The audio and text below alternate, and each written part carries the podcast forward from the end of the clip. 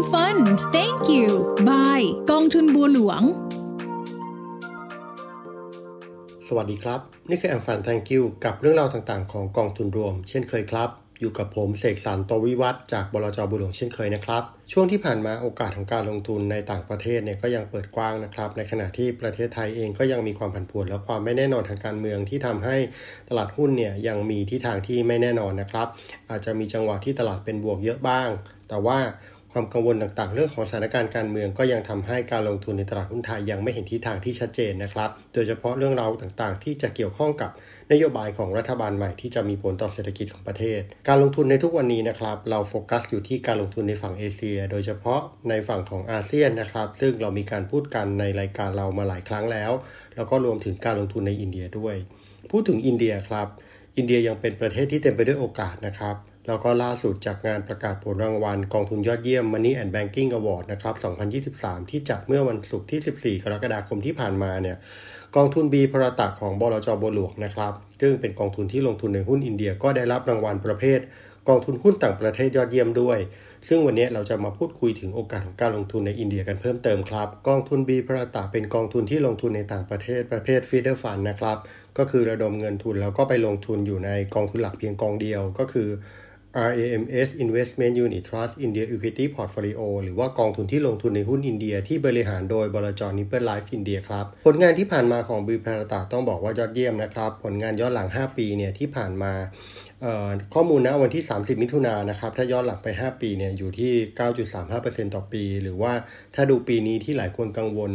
ในตลาดหุ้นอินเดีย เนื่องจากช่วงแรกเรากังวลว่าอินเดียเนี่ยหุ้นอินเดียเนี่ยอาจจะตกนะครับ เพราะว่าคนอาจจะย้ายกลับไปลงทุนที่ประเทศจีน แต่พอประเทศจีนเนี่ยเศรษฐกิจหรือว่าทิศทางต่างๆ ไม่เป็นดังคาดนะครับ ก็ในขณะเดียวกันที่อินเดียยังคงมีความโดดเด่นอยู่ แล้วก็เศรษฐกิจอินเดียยังเติบโตได้ดีนะครับ ก็ทำให้ 6 เดือนแรกของปีนี้เนี่ยผลงานของบีบราตาอยู่ที่ 7.37%ซึ่งผู้ลงทุนก็สามารถไปดูพบข้อมูลของผลการดำเนินงานย้อนหลังเพื่อเทียบกับ ดัชนีมาตรฐานนะครับ หรือว่า MSCI อินเดียเนี่ย เพิ่มเติมได้ที่เว็บไซต์ของบลจบัวหลวงนะครับ ก็จะมีช่วงต่างๆ ระยะเวลาของการลงทุนต่างให้ดูกันด้วย ซึ่งนอกจากผลงานที่ดูดีแล้วโดยรวมแล้วนะครับ สาเหตุหนึ่งที่ทำให้บลจบัวหลวงได้รับรางวัล กองทุนหุ้นต่างประเทศยอดเยี่ยมจากบีปราตักก็คือกองทุนนี้เนี่ยทำได้ดีในเรื่องของการควบคุมความเสี่ยงนะครับ NAV ของกองทุนไม่ได้ผันผวนมากเมื่อเทียบกับ ภาพรวมของอุตสาหกรรมนะครับ แล้วก็กองทุนเนี่ยถือว่า NAV ไม่ได้หวือหวาเมื่อเทียบกับผลการดำเนินงาน ซึ่งอันนี้ก็เป็นส่วนหนึ่งที่ทำให้กองทุนได้รับรางวัลด้วย ซึ่งไม่ได้ดูเฉพาะตัวเลขของผลการดำเนินงานอย่างเดียวนะครับ มาถึงวิธีการบริหารของกองทุนหลักของบลจ. Nippon Life นะครับผู้จัดการกองทุนของ B-BHARATA ในบลจ. Nippon Life India เนี่ยเขามองว่ากองทุนนี้ควรจะมีลักษณะเป็นกองทุนที่ เน้นลงทุนในหุ้นที่ชัดเจนไปเลยนะครับ ตลาดหุ้นอินเดียเนี่ยใหญ่มาก คือมีหุ้นมากกว่า 5,000 ตัว แต่ว่ากองทุนนี้จะเลือกหุ้นที่เน้นเน้นๆน,นะครับ เพียงแค่ประมาณ 40-60 ตัวเท่านั้น คือเลือกหุ้นที่มั่นใจนะครับ แล้วก็จะไม่กระจายการลงทุนเยอะ ก็คือให้น้ำหนักในหุ้นแต่ละตัวค่อนข้างมาก เพื่อให้ผลการดำเนินงานของกองทุนเนี่ย สอดคล้องกับผลตอบแทนของหุ้นที่คาดหวังไว้นะครับ ผู้จัดการกองทุนจะเน้นหุ้นของบริษัทที่มีกำไรเติบโตอย่างต่อเนื่อง ราคาซื้อขายที่เหมาะสมทำให้ผลการดำเนินงานของกองทุนที่ผ่านมาเนี่ยสามารถชนะเบนชมาร์กได้เป็นส่วนใหญ่นะครับ แล้วก็ยิ่งโดดเด่นขึ้นในช่วง 2 ปีหลังที่กระแสของฝั่งเอเชียเนี่ยมีมากขึ้นชัดเจนนะครับ ในแง่ของพอร์ตการลงทุนช่วงเดือนพฤษภาคมที่ผ่านมาเนี่ยผู้จัดการกองทุนก็ให้น้ำหนักในกิจการกลุ่มการเงิน สินค้าฟุ่มเฟือยแล้วก็ healthcare มากกว่าดัชนีครับ โดยที่ healthcare เนี่ยเป็นหนึ่งใน megatrend ใหญ่ทางด้านการลงทุนของอินเดีย ซึ่งผมเคยเล่าให้ฟังในรายการเราไปบ้างนะครับ แล้วก็อีกหนึ่ง megatrend ที่ผู้จัดการกองทุนสนใจ แล้วก็ให้น้ำหนักการลงทุนตอนนี้ก็คือ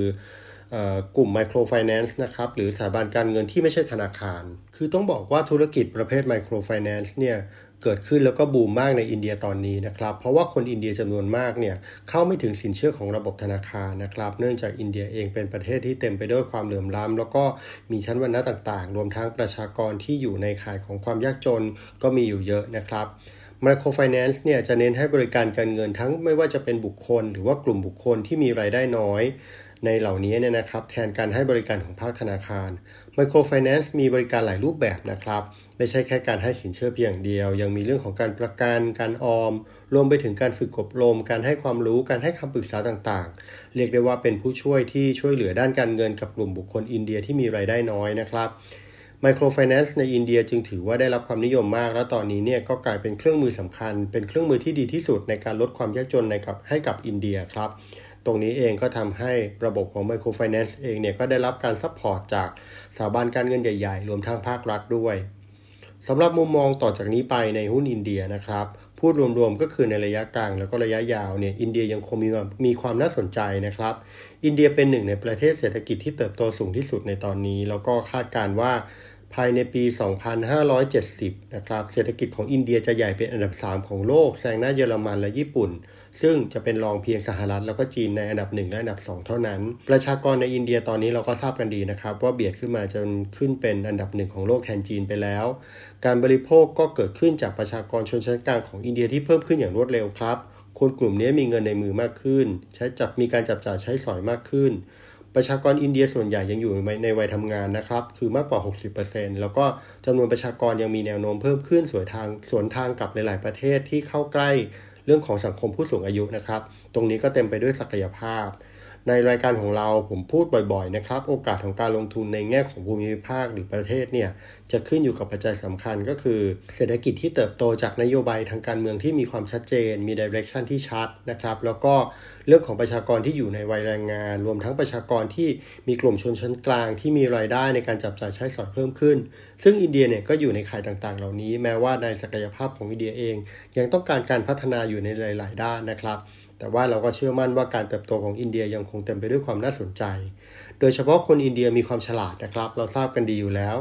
อินเดียมีคนที่เชี่ยวชาญด้านวิศวกรรม และก็เทคโนโลยีอยู่มากนะครับ ด้านไอทีก็เป็นส่วนหนึ่งที่ทำให้อินเดียโดดเด่น สิ่งเหล่านี้สนับสนุนการเติบโตของธุรกิจในโลกยุคใหม่นะครับทำให้มีการลงทุนในภาคเอกชนจากต่างประเทศ หรือว่า FDI Foreign Direct Investment เข้ามาลงทุนในอินเดียอย่างต่อเนื่อง โดยเฉพาะในช่วงที่บริษัทข้ามชาติที่ตั้งโรงงาน หรือว่าไปตั้งสาขาในประเทศจีนเนี่ยเกิดปัญหาความขัดแย้ง ระหว่างสหรัฐกับจีนทำให้มีหลายกิจการที่เลือกอินเดียเป็นฐานการผลิตนอกเหนือจากอาเซียนบ้านเราครับ อีกประเด็นหนึ่งก็คือเรื่องของความมั่นคงและความเอาจริงเอาจังจากภาครัฐนะครับ เราทราบกันดีว่า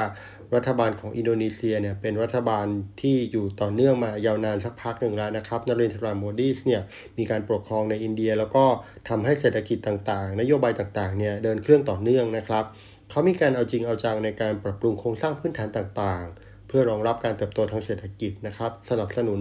มาตรการต่างๆ ที่เกี่ยวข้องกับเรื่องของ supply chain ที่เป็นตัวสำคัญที่สนับสนุนเรื่องของภาคอุตสาหกรรมในอินเดีย ซึ่งส่วนต่างๆ เหล่านี้ครับทำให้กำไรของบริษัทจดทะเบียนในอินเดียเนี่ยมีอัตราการเติบโตเพิ่มขึ้นเป็นอันดับต้นๆของภูมิภาคในเอเชียด้วยครับสำหรับผู้ที่สนใจสามารถศึกษาข้อมูลเพิ่มเติมในกองทุนอินเดียได้ที่เว็บไซต์ของบลจบุหลวงนะครับ